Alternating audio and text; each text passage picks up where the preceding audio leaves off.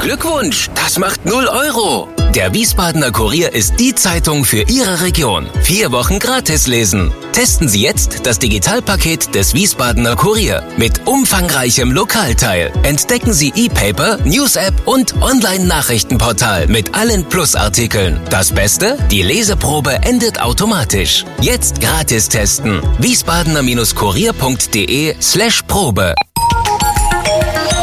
Wir sind VRM. Schröder trifft. Warum machen Sie, was Sie machen? Stefan Schröder, VRM-Chefredakteur, trifft in diesem Interview-Podcast spannende Gesprächspartner, die einen besonderen Lebenslauf, etwas Besonderes geschafft oder geschaffen haben. Podcast Nummer 43 mit Dr. Marie-Louise Wolf in Darmstadt im Büro, Vorstandsvorsitzende der Integra AG und Vorsitzende des Bundesverbandes der Energie- und Wasserwirtschaft. Wäre ich Ihr Mitarbeiter, dann dürfte ich dieses Handy jetzt gar nicht so auf den Tisch legen. Ist das richtig? Im Grunde ist das richtig, genau. Ich empfehle ja in Gesprächen, kein Handy auf den Tisch zu legen. Ja. Nun haben wir hier ein Aufnahmegerät. Und Flugmodus eingestellt. und Flug, richtig, sehr wichtig. Also es klingelt nicht zwischendurch und Ja. unterbricht unsere Unterhaltung. Und so ist das ja gemeint mit, meinem, mit meiner Warnung, ein Handy auf den Ja. Tisch zu legen. Das ist eine der Konsequenzen aus Selbstbeobachtung, nehme ich an, aber auch Verhaltensweisen von anderen in Konferenzen im Umgang mit, Ja. mit den Menschen. Was sind aus Ihrer Sicht andere wichtige Folgen der, dessen, was wir Digitalisierung nennen, was offensichtlich ist? Also zunächst mal, ich ähm, beschäftige mich ja mit der Digitalisierung nicht um zu sagen, ist alles schlecht und alles furchtbar, sondern um zu sagen, es gibt Nebenwirkungen, auf die wir aufpassen müssen und auf die wir uns äh, mal einlassen müssen. So, und Nebenwirkungen sind ja immer die schlechten Wirkungen an einem Medikament. Ja, es gibt Medikamente, die haben ähm, eine gute Wirkung und zehn Nebenwirkungen. Das ist immer die Dosis, ja? genau, es ist die Dosis. Manchmal lösen sie auch andere schlechte Dinge aus. So, davon, äh, von diesen Nebenwirkungen gibt es in der Tat aus meiner Sicht in der Digitalisierung einige. Und ich nenne mal drei Bereiche, die ich in, dem, in meinem Buch ja auch besonders äh, betrachte. Das ist einmal das Thema, welche ähm, Wirtschaftsinstitutionen entwickeln sich mit der Digitalisierung, die sich besonders digital in Wirtschaften verhalten. Das sind die großen fünf Konzerne, die wir alle kennen, die ja mit großem Abstand die größten Gewinne der Welt einfahren und immer größer werden und Monopolstatus haben. Und alle ihre Zentrale in den USA haben. So ist es. Ne? Und in Deutschland zwar viel Geschäft machen, aber keine Steuern zahlen, etc. Kommen wir vielleicht noch Ja. drauf. So, das zweite Thema ist, oder der zweite große Themenbereich ist für mich der, der Bereich der Information. Ähm, betrifft eben vor allen Dingen auch Medien. Äh, wie informieren wir uns heute? Äh, ich kann das vielleicht hier in dem Podcast sagen. Ich hatte neulich ein Gespräch mit einer CDU-Politikerin, sage mal den Namen nicht, aber die sagte, wir sind erschreckt. Wir haben Landkreise, Bezirke, wo sich die Jugend nur noch über den AfD-Facebook-Kanal informiert. AfD-Facebook-Kanal. AfD-Facebook-Kanal. Äh, Also Sie haben äh, das berühmte Filterblasenmodell.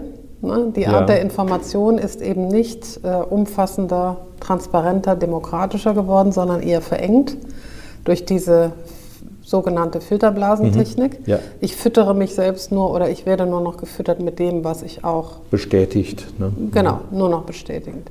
Das ist der zweite große Bereich, den man als Nebenwirkung betrachten muss. Und der dritte Bereich ist aus meiner Sicht ähm, das, was wir hier machen, nämlich kommunizieren und Gespräche führen in analoger Art. Ja. Äh, was aus meiner Sicht äh, und aus der Sicht von einigen, ich sag mal, Wissenschaftlern, die ich, mit denen ich mich beschäftigt habe, nicht mehr möglich ist, wenn ich zu viel digital kommuniziere. Ja, ich verändere meine Art der Kommunikation und Konversation. Und das wiederum hat Auswirkungen auf mein Denken, auf mein Wahrnehmen, auf meine Empathiefähigkeit, auf ganz viele Dinge, die aus meiner Sicht äh, gerade für menschliches Leben extrem existenzwichtig sind. Die Anbetung über eine Superideologie namens Digitalisierung. So heißt das Buch, was offensichtlich doch für ziemlich viel Aufregung oder Bestätigung oder zumindest Gespräche äh, geführt hat. Denn ich habe im Internet an Empfehlungen, an Gesprächen darüber sehr viel gefunden. Wie sieht es denn aus mit dem Echo? Wie kommt das bei Ihnen an? Also ich habe ähm, damit gerechnet, äh, dass, ich, äh, dass es viele Menschen gibt, die sagen, naja, äh, aber das, es gibt doch so viel Positives und wie können Sie denn ein negatives Buch schreiben? Mhm. Ähm, und bin doch überrascht, wie viel ähm, ja, positives Echo ich auf das ja. Buch bekomme. Also es scheint einen Nerv getroffen zu haben. Ausgerechnet die Digitalstadt Darmstadt ist jetzt also ja. Hort dieses, dieser Überlegungen gewesen.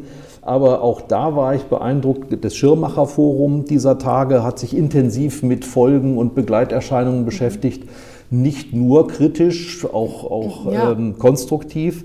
Ähm, die, das Philosophieinstitut hat versucht, sich mit analoger Kommunikation mhm. und was wären wir ohne Smartphone und ähnliches beschäftigt. Also es gibt da schon eine neue Nachdenklichkeit, oder wie sehen Sie es? Ja, äh, durchaus. Ähm, ich meine, ich habe vier, vier Jahre an dem Buch gearbeitet. Also mhm. das, gärt. Ja. hat es gegärt. Äh, und vor vier Jahren war das noch nicht da. Na, da gab es diese Nachdenklichkeit ja. noch nicht. Äh, von daher ist das aus meiner Sicht ein, ein neuer und guter Trend, äh, der eben hoffentlich dazu führen wird, dass wir die Digitalisierung ja nicht verdammen, sondern sehr vernünftig damit umgehen. Ja, Dennoch, also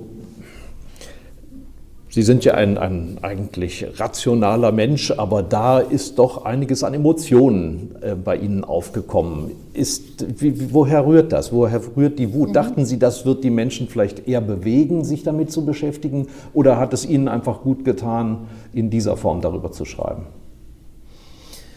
Ja, also ich, äh, man kann ja fragen, warum schreiben Sie so ein Buch? Also äh, es ist auf der einen Seite äh, natürlich der Wunsch, äh, Diskussion und Nachdenklichkeit anzustoßen. Mhm. Äh, es ist ja in dem Sinne auch kein wissenschaftliches Buch, ne, sondern es ist ein Argumentebuch. Mhm. Ähm, was aber Diskussionen anstoßen soll.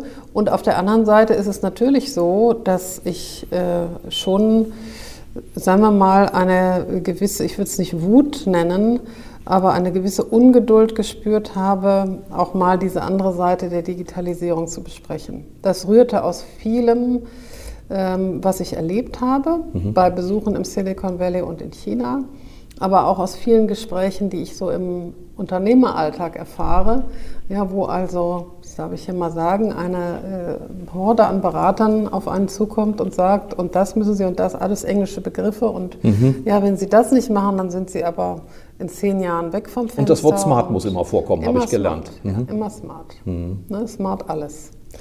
Und das hat mich natürlich auch, sorry, ähm, ich bin ja ein nachdenklicher Mensch. Mhm. Ich bin niemand, der äh, sofort hier schreit. Aber ich bin auch unternehmerisch. Ja? Ich bin jemand, der Dinge anpackt. Äh, aber vorher mal überlegen, äh, ja. ist für mich eine äh, ganz wichtige Devise.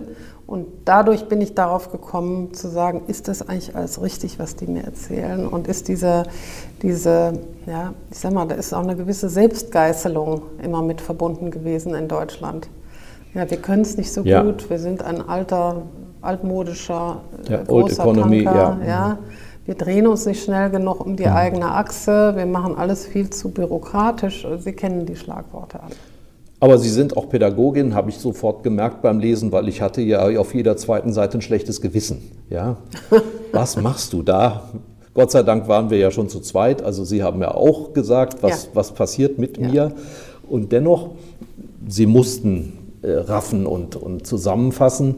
Und deshalb haben sie aus, aus meiner Interpretation sich vor allen Dingen eben auf zwei, drei Aspekte konzentriert. Also mhm. ich sage mal, das, was mit dem jugendlichen, kindlichen Gehirn passiert, die Einschränkung der Lesefähigkeit und Konzentrationsfähigkeit und ähnliches, das kommt zwar vor, aber es ist viel wichtiger für Sie, die gesellschaftlichen und die wirtschaftlichen Folgen zu bestreichen. Warum? Mhm. Oder haben wir einen zweiten Band vor uns? Äh, das weiß ich noch nicht. Also ich bin ja Managerin. Ich bin Mhm. seit über 30 Jahren Managerin. Und das ist, sagen wir mal, mein, äh, das Feld, wo ich am meisten weiß drüber. Ja. Ähm, ich bin jetzt keine, äh, ich bin zwar ausgebildet worden als Pädagogin, aber ich habe ja nie richtig in der Schule gearbeitet, ähm, bin auch keine Psychologin oder Psychiaterin. Also das sind Wissenschaftsfelder, in denen ich mir nicht zutraue, ein Urteil abzugeben. Aber das Thema Wirtschaft und Ja. wie wir dort arbeiten, da habe ich gewisse Einblicke. Sie schildern Zustände, wie sie heute sind, machen Andeutungen, wie es sein könnte, aber wie sieht die Dystopie denn aus? Also wie wird es, wenn wir jetzt nicht handeln, in 10, 20 Jahren mit unserer Welt weitergehen, wenn wir den Dingen freien Lauf lassen, wenn zum Beispiel die derzeitigen Initiativen in Deutschland oder in Europa gegen die Monopole und deren Einhegungen nicht funktionieren? Ja, also wenn wir das äh, Thema Monopole einmal nehmen, ähm, dann ist es ja so, dass wir äh, in Europa und Deutschland Monopole, seit ich denken kann, bekämpft haben. Ja, warum?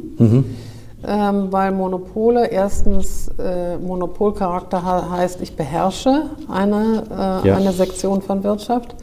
Äh, ich werde teuer, ja, weil ich mich in keinem Wettbewerb mehr messen muss.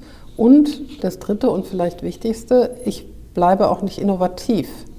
Ja, sondern mich fordert ja Ich keiner ja mehr alles. heraus. Ich habe ja alles, so, ich habe den Markt.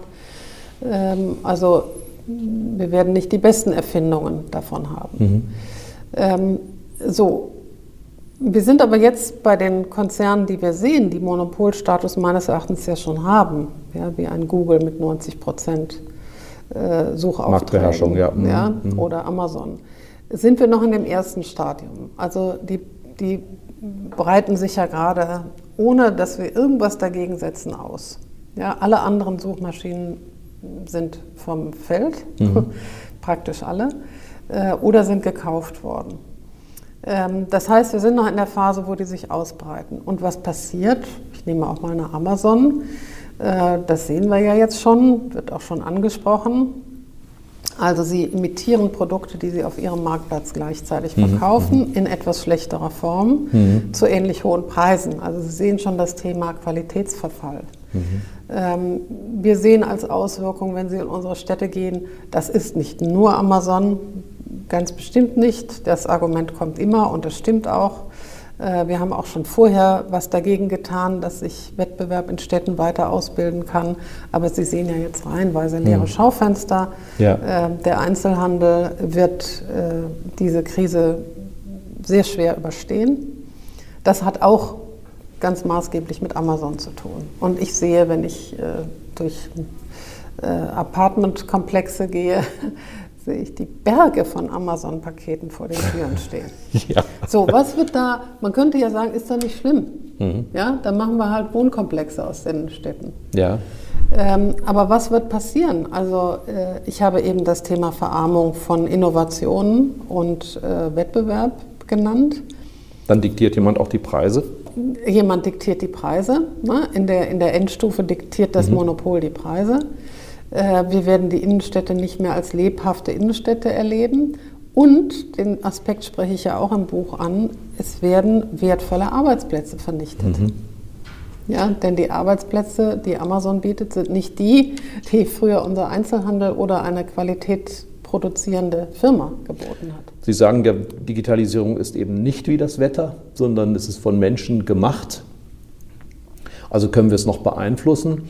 Haben dann nicht auch unmittelbar betroffene Branchen und Industrien Fehler gemacht beim Umgang damit? Wenn Sie den Einzelhandel nennen, dann ist ja heute die Hybridversion, ich bestelle im Laden oder ich bestelle außerhalb und hole es im Laden ab oder ich lasse mich im Laden beraten und bekomme es dann nach Hause.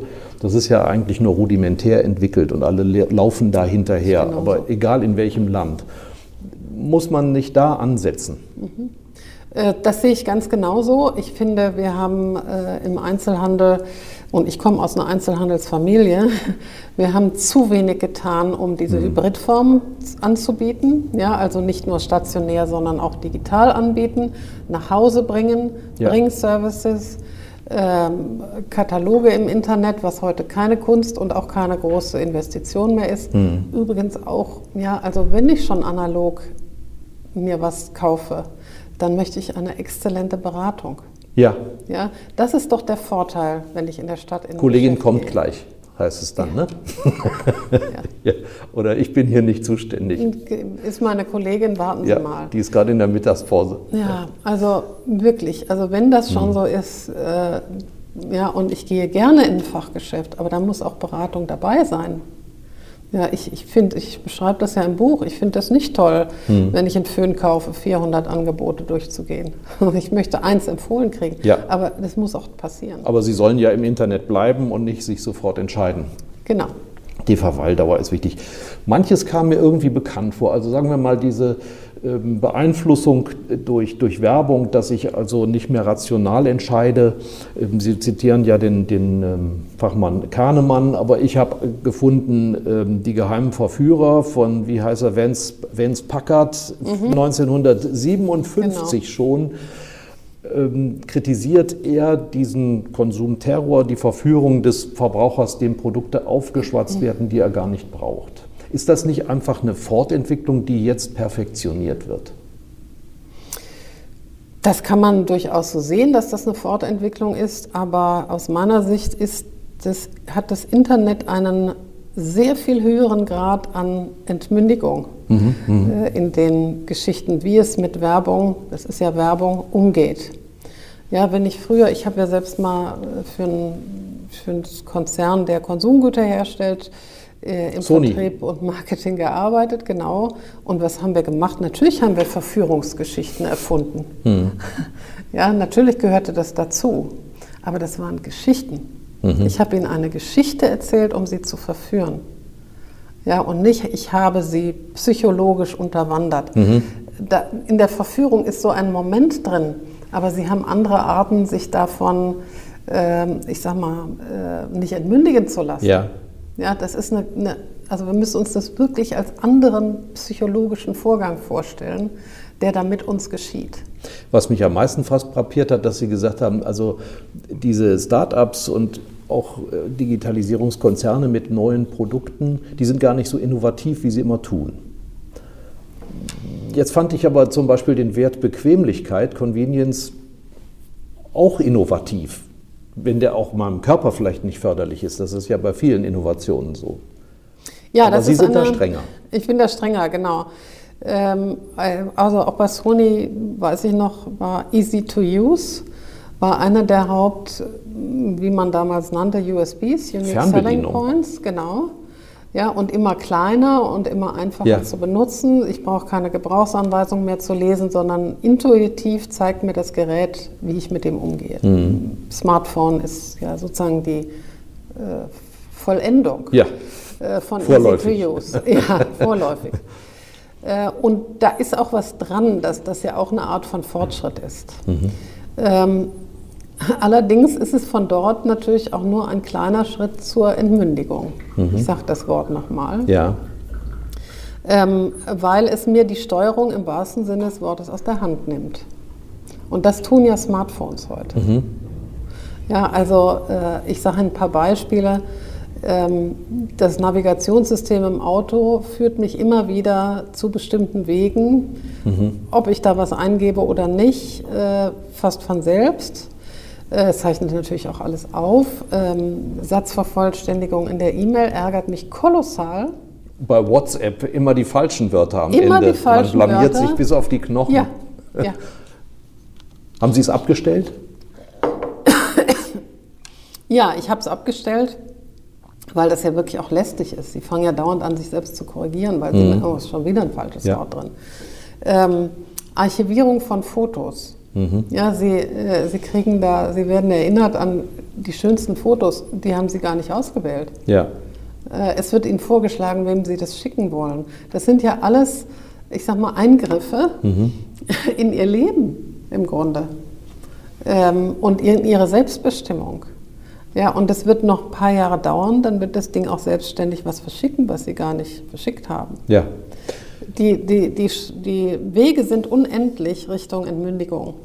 Die sich eröffnen. Sie sagen zwar, es ist, es ist nicht wie beim Wetter, wie beim Klimawandel, aber ich sehe schon eine Analogie insofern, als ja auch die Experten beim Klimawandel sagen, er ist ja längst im Gange. Also auch die Digitalisierung hat uns ja längst in ihrem Griff. Die Musikindustrie hat sich dramatisch verändert. Dann kamen die Medien. Wir sind jetzt bei den Banken, Automobil. Sie sprechen ja auch von den Plattformen, die im Grunde da diese Services anbieten.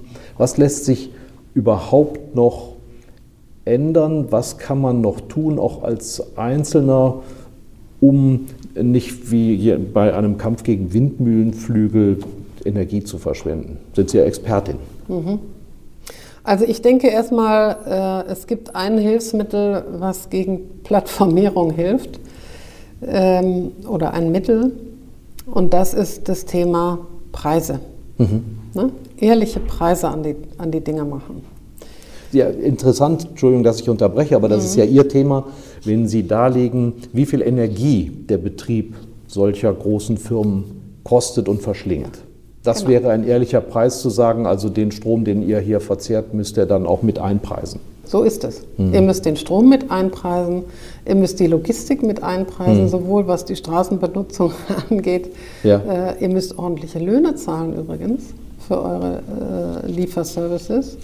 Äh, Wirk ähm, Kreislaufwirtschaft betreiben. Mhm. Also wir kennen alle das Phänomen, die Rücksendungen an Amazon werden vernichtet. Ja, auch ja? vor allen Dingen Kleider. Richtig, ja, mhm. gehört verboten. Also mehr Leitplanken aufstellen, mhm. die Richtung ehrliche Preise gehen. Ja. Äh, ist auf jeden Fall ein Mittel gegen Plattformierung. Mhm. Ne, denn dann wird das Geschäft ja auf einmal gar nicht mehr so attraktiv. Und dann werden da andere wieder konkurrenzfähig, Richtig. die das die Richtig. das machen müssen, die Mieten Richtig. zahlen und ähnliches. So ist es. Mhm. Gilt ja natürlich auch für Medienhäuser. Mhm. Ja. Ne? Was ist denn heute eine Information wert? Früher war das aber viel mehr wert.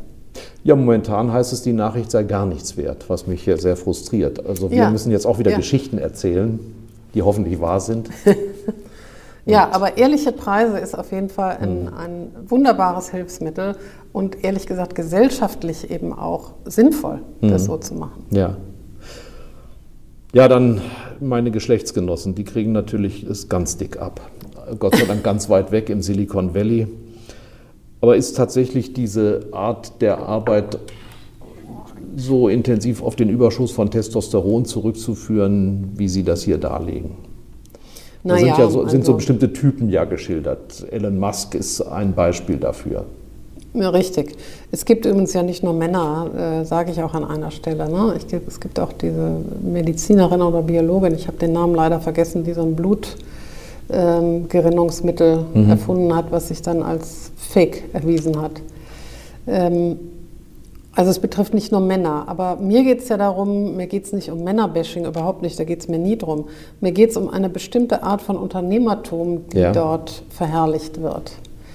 Ähm, und das sind aus meiner Sicht äh, Unternehmercharaktere, ähm, die ich schon ein bisschen für überholt halte, ja, die mhm. aber sozusagen am Leben gehalten werden. Also Elon Musk, der gleichzeitig zum Mond fliegt und schnelle Autos baut, die er als Umwelt. Äh und dieses wahnsinnig schnelle Röhrentransportsystem ja, genau. hat, aber auch Menschen anbietet, sich einfrieren zu lassen, damit sie später mal, wenn, ja, sich wieder auftauen lassen können, genau. wenn die Medizin weiter ist. Ne? Richtig. Ja, also Sie können dem nicht vorwerfen, dass er ohne Ideen ist.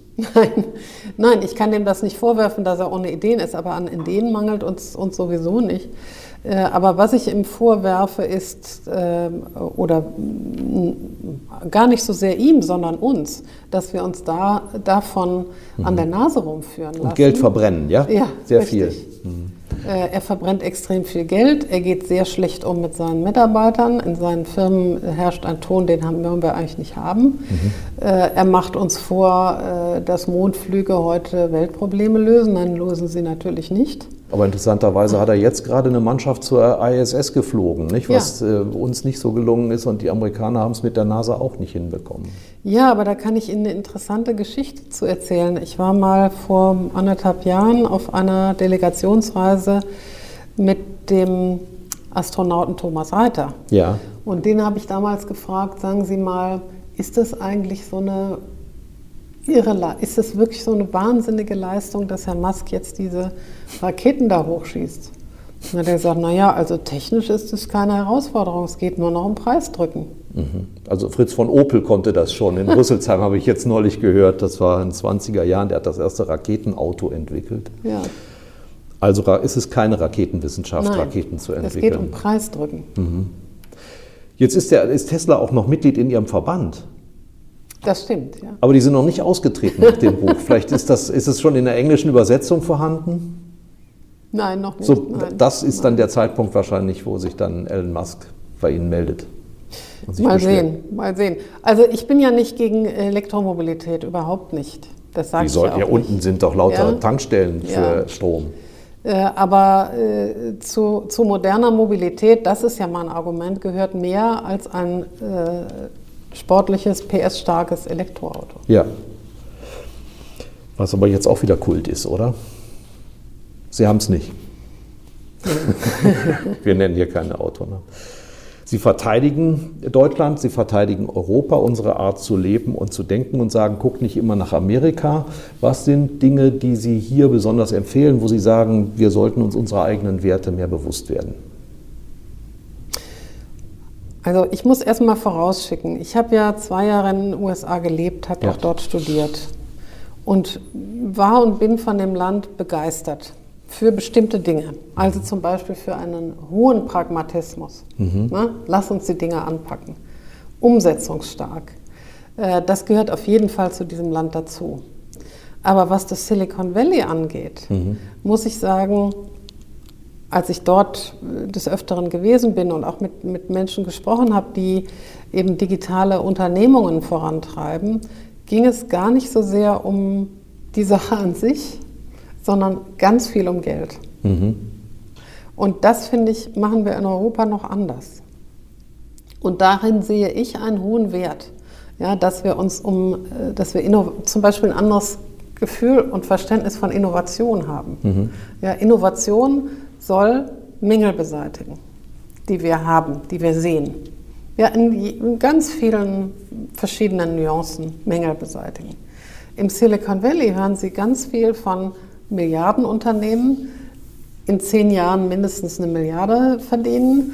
Äh, Also es wird extrem viel über diese Art der äh, Finanzwirtschaft gesprochen. Sie sitzen ja auch kaum im Flugzeug nebeneinander, da wissen Sie schon, was Ihr Nachbar verdient. ne? Genau.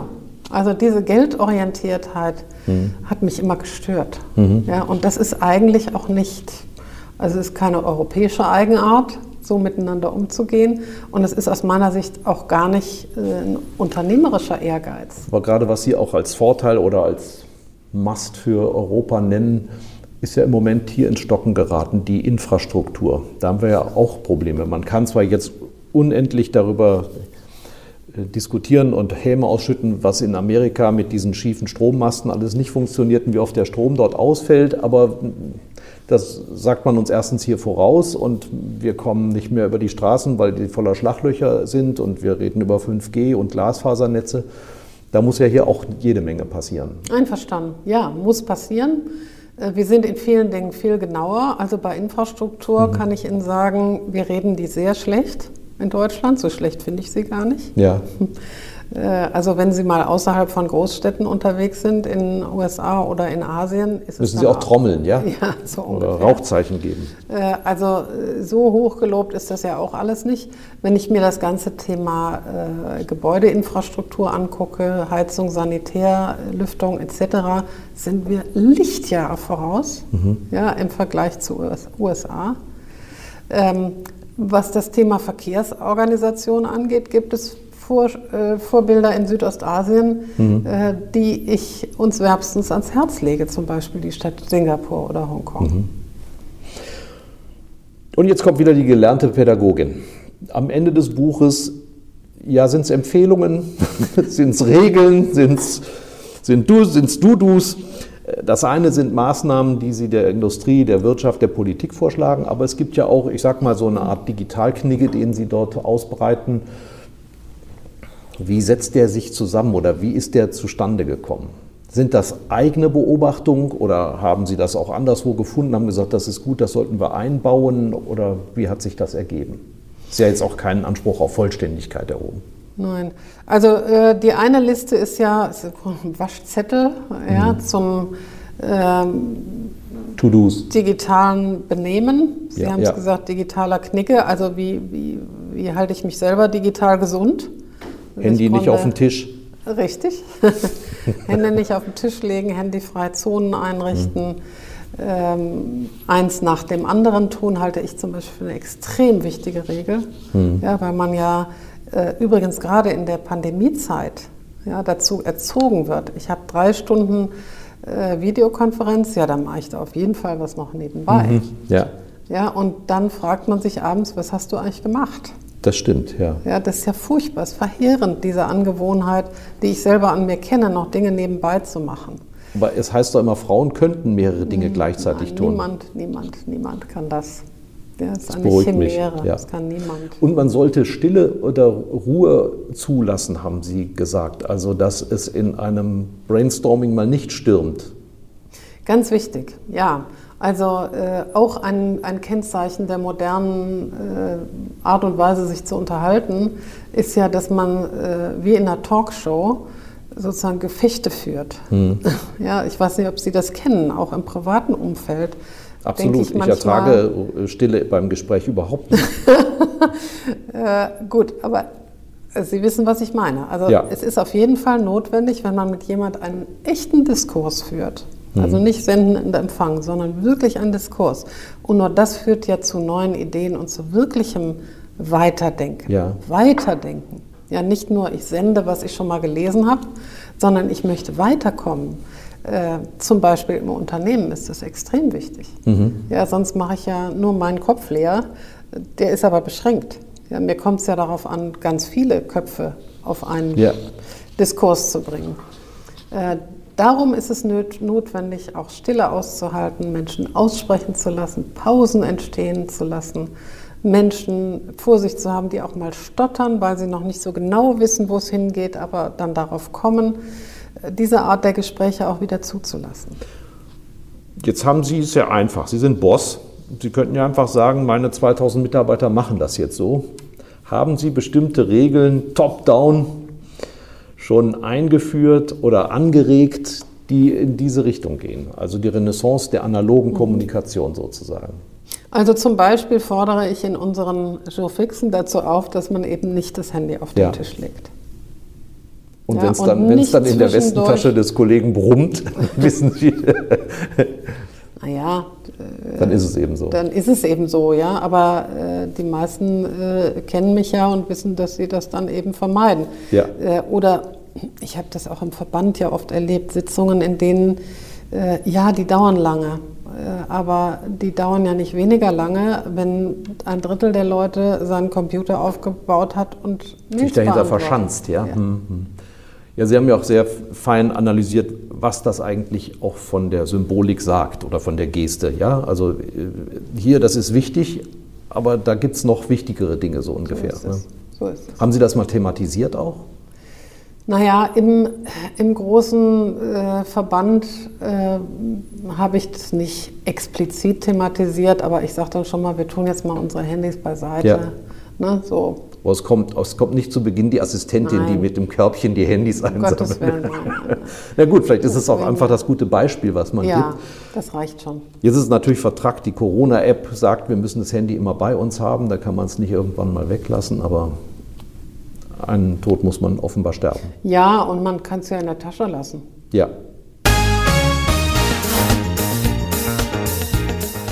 Willkommen zu der gefürchteten Rubrik auf ein Wort. Wie sieht die aus? Sechs Fragen, die ich allen stelle.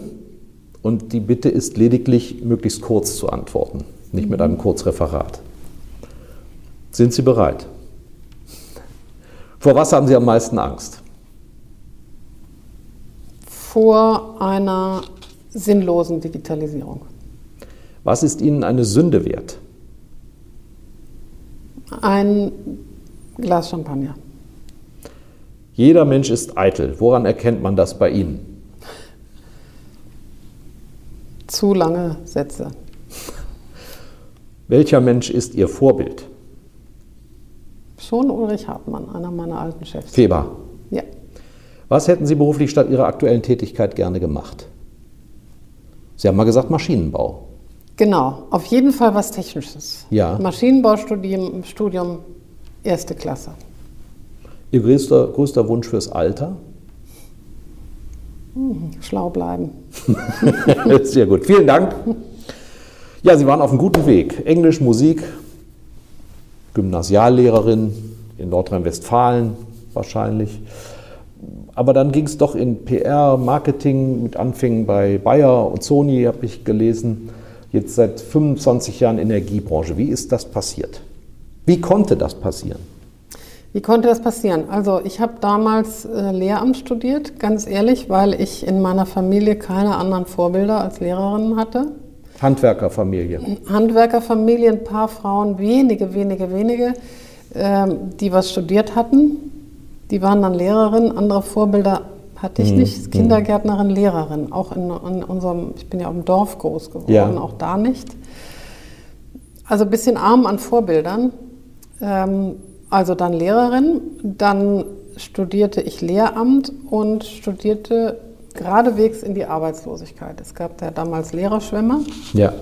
kann man sich heute nicht vorstellen, ne? war also unheimlich knapp. Babyboomer, Jahrgänge, zu viele Kinder, zu wenig Lehrer. Und zwar nicht nur für zwei Jahre, sondern äh, man studierte in wirklich in jahrzehntelanger Arbeitslosigkeit. Ja, ja, die Aussichten waren düster. waren ganz düster. Taxifahrer zum, in Massen, Lehrer als Taxifahrer und so weiter.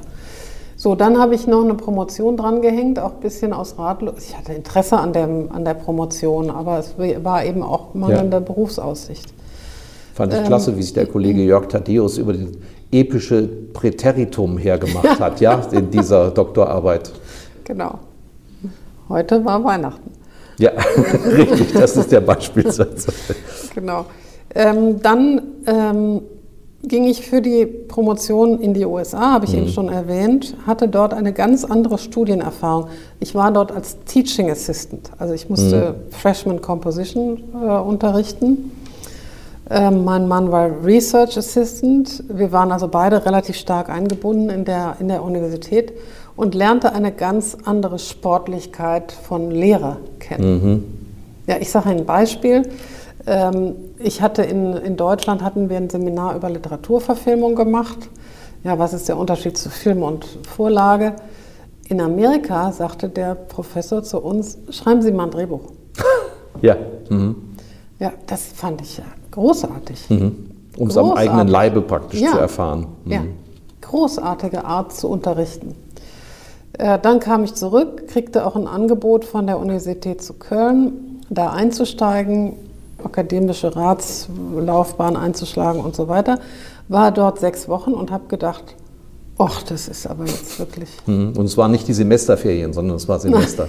es war Semester und es war eben der alte Trott, äh, ja, über Metatexte, äh, literarische Texte erklären. Uh, also das war wie vom Tempo. Ich war ganz anderes gewohnt, auch eine andere Art von, von persönlicher äh, ja, pragmatischer, ja? Ja, viel. Mhm. Eher was bei uns in den Fachhochschulen eigentlich damals üblich Ja. war. Ja. Aber eben in Amerika wirklich auch auf hohem intellektuellen Niveau eine Pragmatik, die so in deutschen Universitäten jedenfalls damals nicht gelehrt wurde. In den Geisteswissenschaften, muss Ja. ich immer sagen. Ja. So, also sechs, nach sechs Wochen habe ich gesagt, nee, das ist es noch nicht. Und lernte im privaten Umfeld den Chef der Unternehmenskommunikation von Bayer kennen. Leverkusen. Und dem, Leverkusen, genau, Chemiekonzern. Und dem habe ich dann gesagt, du, pff, der fragte, was machst du denn? Ja, bin gerade, überlege gerade, also das will ich auf jeden keinen Fall. Und der sagte dann, du kommst ja gerade aus Amerika, wir haben eigentlich Bedarf Mhm. an Leuten, die mit Amerika zusammenarbeiten. Wir wissen nicht, was NGOs wollen. Kannst dich da mal Ah, rein ja. vertiefen. Und dann habe ich mich gekümmert um amerikanische NGOs. Übrigens Greenpeace war eins davon. Noch im Brutstadium wahrscheinlich. Genau, Mhm. genau. So, dann habe ich angefangen, Wirtschaft kennenzulernen, habe gedacht, ah ja, hier siehst du ja wieder die Pragmatik. Na, die Unternehmen, ja, also in denen ich war, also erst Bayer, dann Sony, dann Feber, äh, waren eben unternehmerisch. Das war was Ja. ganz anderes als äh, Unterrichten und Lehre. Und das hat mich angefixt, kann ich sagen. Und Sie haben ja in diesen Jahren gerade in der Energiebranche auch kleine Revolutionen erlebt. Also auch das Ende von quasi Monopolen. Ja. Ist das nicht auch eine Blaupause mit der Erfahrung, die Sie da gemacht haben? Ich meine, da gibt es immer noch genug Einfluss. Sie haben gerade auch protestiert gegen eine Abmachung zwischen E.ON und RWE, sich den Markt mehr oder weniger aufzuteilen. Aber das, man sieht ja, das hat ein Ende.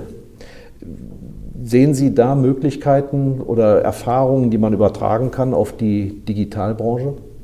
Naja, auf jeden Fall, dass eben Wettbewerb äh, die Dinge besser macht als mhm. Monopole. Mhm. Das hat man ja in der Energiewirtschaft ganz deutlich gesehen. Mhm. Ja, die Preise sind runtergegangen. Äh, wir, die, die alten Energiekonzerne hätten noch keine Windräder gebaut. Mhm. Ja, also ja, das galt ja als äh, Ökohysterie. Ja. Äh, also das hätte sich gar nicht so entwickeln können, wenn uns ehrlich gesagt der Staat mhm. nicht in den Wettbewerb gezwungen hätte. Und deswegen bin ich so für Wettbewerb und glaube daran, dass es sinnvoller ist, Unternehmen in Wettbewerb zu stellen. Andererseits, Preise etc. Ja. Andererseits haben Sie ja ähm, jetzt als Unternehmen zu 100 Prozent in Besitz der Kommune. Auch ganz andere Möglichkeiten, zum Beispiel Entscheidungen zu treffen, wie Sie mit ähm, Energie umgehen, dass Sie also fossile Energie außen vor lassen, was vermutlich im Übergang erstmal teurer war. Ja, auch das ist ja keine Entscheidung im Sinne des Marktes dann gewesen. Ja, ja, also ich muss sagen, ich halte die kommunalen Unternehmen aus dem Grund für ähm, ja, vorbildhaft äh, weil sie sich um Gemeinwohl kümmern. Mhm. Ja, Im Sinne ja der Daseinsvorsorge. Schon, ja, im Sinne der Daseinsvorsorge, auch im Sinne von, äh, wir halten Managergehälter im Zaum. äh, also Sie verdienen nicht viel. naja, nicht viel kann man nicht sagen, aber es ist jedenfalls eine ganz andere äh, Dimension, Dimension ja. und auch ein mhm. ganz anderes Verhältnis ähm, als wir das heute erleben in der freien Wirtschaft. Mhm. Und ich finde diesen Gemeinwohlaspekt so wichtig. Mhm. Ja, Wirtschaft muss auf jeden Fall eine gemeinwohldienende Funktion haben. Davon bin ich ganz fest überzeugt. Und das haben wir auch an der deutschen sozialen Marktwirtschaft, hier kommt nochmal das Vorbild Deutschland, ja angelegt. Mhm. Davon haben wir uns aber ein bisschen wegleiten lassen durch das Thema Silicon Valley und Milliardäre und ja. Ja, extreme Wachstumsraten, extreme Margen, äh, die damit einhergehen, dass ich das Gemeinwohl vernachlässige. Anders kommt das ja nicht zustande. Aber die Entscheidung beispielsweise, sich auf erneuerbare Energien zu konzentrieren, ist ja auch eine politische. Absolut. Mit Freiwilligkeit ist sie ja offenbar nicht herzustellen gewesen. Das sehen wir ja auch an der Automobilindustrie wo ähm, was CO2-Ausstoß anging, solche Vorgaben erst gemacht worden sind. Das ist ja eine schwierige, eine schwierige Dialektik zwischen freier Markt und Steuerung. In der Tat, das ist sehr schwierig. Wir haben ja in der Energiewirtschaft lange gesagt, wir müssen dieses Dreieck beherrschen zwischen Ökonomie, Ökologie äh, und was ist das dritte?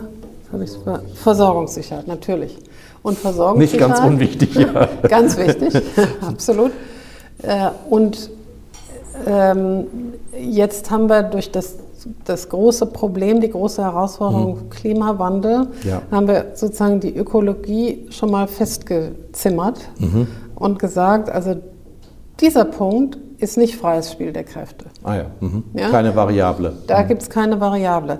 Das ist eine Bedingung, der wir uns jetzt unterwerfen müssen, mhm. die es gilt, ja, so anzunehmen, ja. dass das auch fest das Ziel bleibt. Also solche Phasen gibt es. Bekommen Sie denn, bekommen wir mit diesem Szenario auf die Dauer eine tatsächlich Versorgungssicherheit hin? Denn wenn wir jetzt immer stärker auf erneuerbare Energien setzen, Sie haben als Beispiel die Windkraft genannt, Offshore-Parks sind da sicherlich ja der größte Generator, dann brauchen wir ja auch Netze, die das transportieren, was da hergestellt wird. Und da ist ja im Moment nicht viel zu erkennen.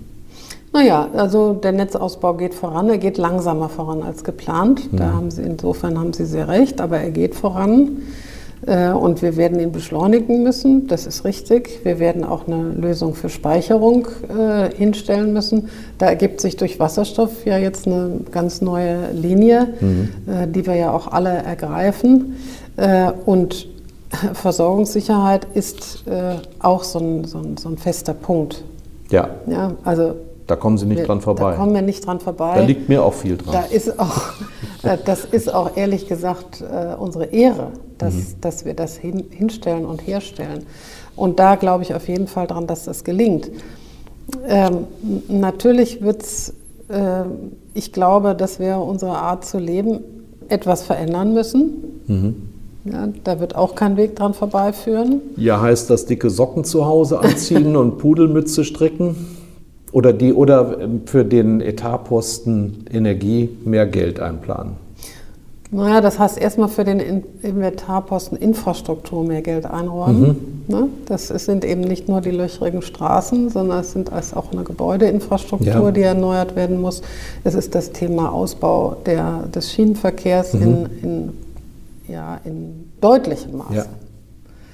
Ähm, es gibt viele, viele verschiedene, natürlich auch das Thema Reisen. Wie reise ich eigentlich? Ne? Wirklich überall mit dem Auto oder geht es auch, bauen wir Schnellstrecken stärker aus? Mhm. Äh, wie viele Flugreisen wollen wir denn wirklich? Ich meine, da haben wir durch die Pandemie auch gelernt, ein äh, bisschen uns zu besinnen, ja, was das gute Leben eigentlich ja. ausmacht. Ja. Das ist ja ein Glücksfall. In der Hinsicht ist es ja ein Glücksfall. was, vermi was vermissen Sie am meisten in der Pandemie? Das Glas Champagner geht ja noch. Das geht, ne? Das kann man immer noch machen. Ach, eigentlich vermisse ich ja so nichts in der Pandemie. ja, auch das ist eine Erkenntnis, die einen verblüfft.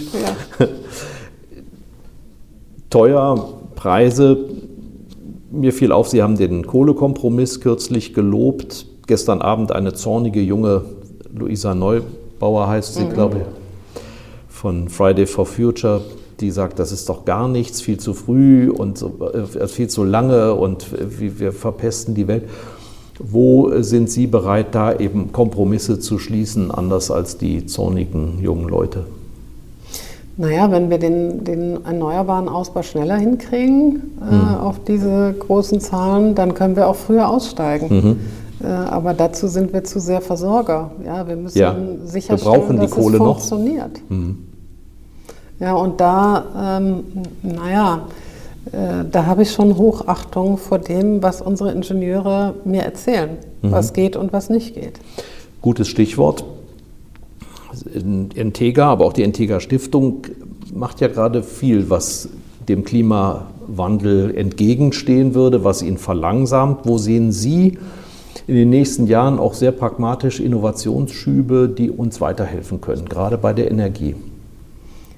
Also ich sehe äh, ganz wesentliche in Innovationsschübe natürlich beim Thema ähm, Gebäudeinfrastruktur und wie heizen wir. Mhm. Ja, da ist Smart ja enorm Home. viel äh, möglich. Puh, Smart Home, ja, auch die Regelung, mhm. ja, die die Temperaturregelung im Gebäude ist auf jeden Fall ein Thema, ähm, durch die ich ja auch sparen kann. Äh, dann haben wir auf jeden Fall das Thema Speicherung und Wasserstoff als mhm. riesen technologische Herausforderung, äh, die uns betrifft. Was ist mit, mit äh, dem Einpressen von CO2? Ist das für Sie eine Option? Die Norweger haben das jetzt gerade groß vor, vorgeschlagen. Wir machen das für euch, wir versenken die CO2 praktisch im Meer. Sie gucken skeptisch. Das sieht man jetzt nicht in dem mhm. Podcast, deshalb muss ich sagen. Also ich habe erlebt, dass wir ja schon mal so eine CO2-Pipeline äh, im äh, Rhein-Ruhr-Gebiet bauen wollten, die am Widerstand der Bevölkerung nicht gebaut, gescheitert ist und nicht ja. gebaut wurde. Und ehrlich gesagt, ich kann mir das einfach noch schwer vorstellen, mhm. dass wir da groß äh, verpressen in der Nordsee. Mhm. Ja, wir haben einfach nicht so, eine, so, eine, so ein gutes Gefühl dabei und da kann man ja viel Sympathie für haben. Es gibt ja noch das andere Verfahren, äh, wir, wir ähm, also nicht als Gas äh, aufbewahren, sondern ja. als Feststoff, mhm. ja, Kohlenstoffbriketts. Mhm. Äh, das ist aus meiner Sicht noch eher ein Weg allerdings fehlen uns da die Anwendungen. Mhm. Ja, wir können das ja nicht irgendwo stapeln. Ja, also äh, ja. wir müssen es wiederverwenden. Das, da geht es ja drum. Ja. Äh, also ich halte diese Wege für, vielleicht sind sie irgendwann unvermeidbar, aber zunächst sollten wir versuchen, einfach weniger zu brauchen, also viel effizienter werden in dem Energieverbrauch. Da ist eben auch noch ein ganz großer Weg und eine große Herausforderung. Mich sprach kürzlich jemand an, was mit, mit Flusskraftwerken sei. Damit war gemeint, also Turbinen ins Wasser zu hängen und die praktisch antreiben zu lassen. Da muss man jetzt keinen Stausee für äh, stauen sondern, oder keine Becken. Sind das alles solche Dinge, wo man sagt, naja, also das bisschen, was wir dadurch gewinnen, das bringt es jetzt Ja, auch nicht? Die Wirkungsgrade sind halt zu minimal. Ja. Ne? Also wissen Sie, vielleicht werden wir irgendwann jedes Fätzchen brauchen. Hm. Aber vorher sollten wir mal alle Dächer voll Photovoltaik machen. Ja, Ja, das ist einfacher und bringt mehr. ja, und schafft auch Arbeit für die Dachdecker, habe ich Ja. gelernt. Ja. Sie sind Doppelchefin. Es geht in Richtung Führung jetzt. Da wird viel gesprochen über Quote. Wir haben heute auch in unserer Zeitung einen langen Bericht darüber von dem Kollegen Rohing mit der Frau Wakuta von der DB Cargo. Ist das tatsächlich ein Problem, was man nur, also zu wenig Führungskräfte weiblichen Geschlechts in Führungsetagen, kriegt man das nur mit einer Quote hin? Bei den Aufsichtsräten gibt es die jetzt? Also ich sage das ja immer, die Quote ist für mich eine, eine furchtbare Sache, weil es so ein Zwangsinstrument ist. Also ich finde Quote nicht schön, ich finde es unschön. Es ist ein Zwangsinstrument. Sie, ähm, naja, Sie haben gesagt, ich bin auch Chefin, genau. Also ich sehe meinen männlichen Kollegen an, dass ich sie damit demotivieren würde. Ja, die, die sagen, okay. Wenn Sie mit einer Quote reingekommen wären oder Nee, nee, wenn ich hier eine Quote verordnen würde. Ja. Ja, ich würde ja Karrieren für männliche, äh, talentierte Menschen abschneiden. Äh, das ist auf jeden Fall demotivierend. Allerdings haben wir bisher bewiesen, dass es anders nicht passiert. Äh, nun kann man sagen, und auch das lasse ich gelten als Argument, wir brauchen einfach noch länger Zeit. Ja, wenn ich meinen eigenen Lebensweg sehe, äh, was sich da alles getan hat, ähm, aber auch gleichzeitig wie wenig sich getan hat. Ja, wenn ich mal nehme Frauen in technischen Berufen und so weiter, dann kann ich auch diese Meinung verstehen. Ja, dass man sagt, dass mir auch Frauen sagen, wir brauchen einfach noch länger. Auf der einen Seite liest man viel und hört man viel von der gläsernen Decke, auf der anderen Seite sagen gerade Frauen wie Sie, ich habe Widerstände nicht in dem Sinne festgestellt, im Gegenteil, ich wurde häufiger gebeten, etwas zu machen. Das ist so, ja. Allerdings äh, sage ich nicht, dass ich keine Widerstände erlebt habe. Ja, als Frau. Äh, ja, also für mich ist das, äh, das Thema Widerstand nicht so, dass man mir irgendwie mit, äh, mit, mit wenig Sympathie begegnet ist oder mir groß die Steine in den Weg gelegt hat.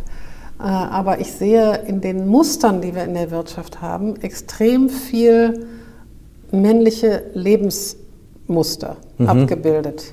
Ja, also Karriere lebenslang und nie aussetzen, sage ich mal, ist ein Muster, ist ein männliches Muster. Ja, und diese Arten von Muster sind noch extrem weit verbreitet. Ja, So, ich sage Ihnen ja. mal ein anderes Beispiel. Herr Sehn kennt das von neulich. Ähm, äh, Frau Lambrecht, unsere Justizministerin, hat doch diesen Gesetzesvorschlag mit den weiblichen Formen gebracht. Ich weiß nicht, ob Sie das gelesen haben. Es Ähm. war schwierig zu lesen. Ja, ist schwierig, ne? ist auf den ersten Blick schwierig. Und ich höre dann äh, männliche Kollegen, die sagen, das ist Sprachpolizei, was soll das denn? Ja, ist doch völlig unwichtig. Ja, was soll das überhaupt? Wir haben doch viel wichtigere Dinge zu tun. Auf der anderen Seite kann ich Ihnen sagen, ich werde seit 20 Jahren das nicht los. Ich kriege Briefe, und zwar nicht einen, wo drauf steht Herr Dr. Wolf. Ich werde aber seit Jahren von der Lufthansa als Frau Schröder angeschrieben. Ja? Ja, Aber nur von der Lufthansa. ja. ich müsste mal anrufen dort, aber ja. Also Ja. Sie können sich eine Frau Dr. Wolf nicht, Nicht vorstellen. vorstellen. Als Vorstandsvorsitzende nicht vorstellbar.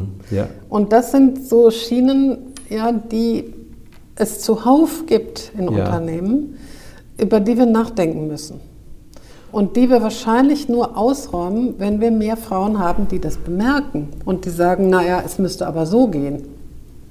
Sie haben sich auch in anderem Zusammenhang geärgert über vermutlich dann auch männliche Führungsstile über, über Ziele beispielsweise oder Masterpläne und haben bei der Gelegenheit die Frau Merkel sehr gelobt, die ähm, berühmtes Wort, die Politik der kleinen Schritte ähm, deshalb auch auf kritische Situationen besser vorbereitet scheint.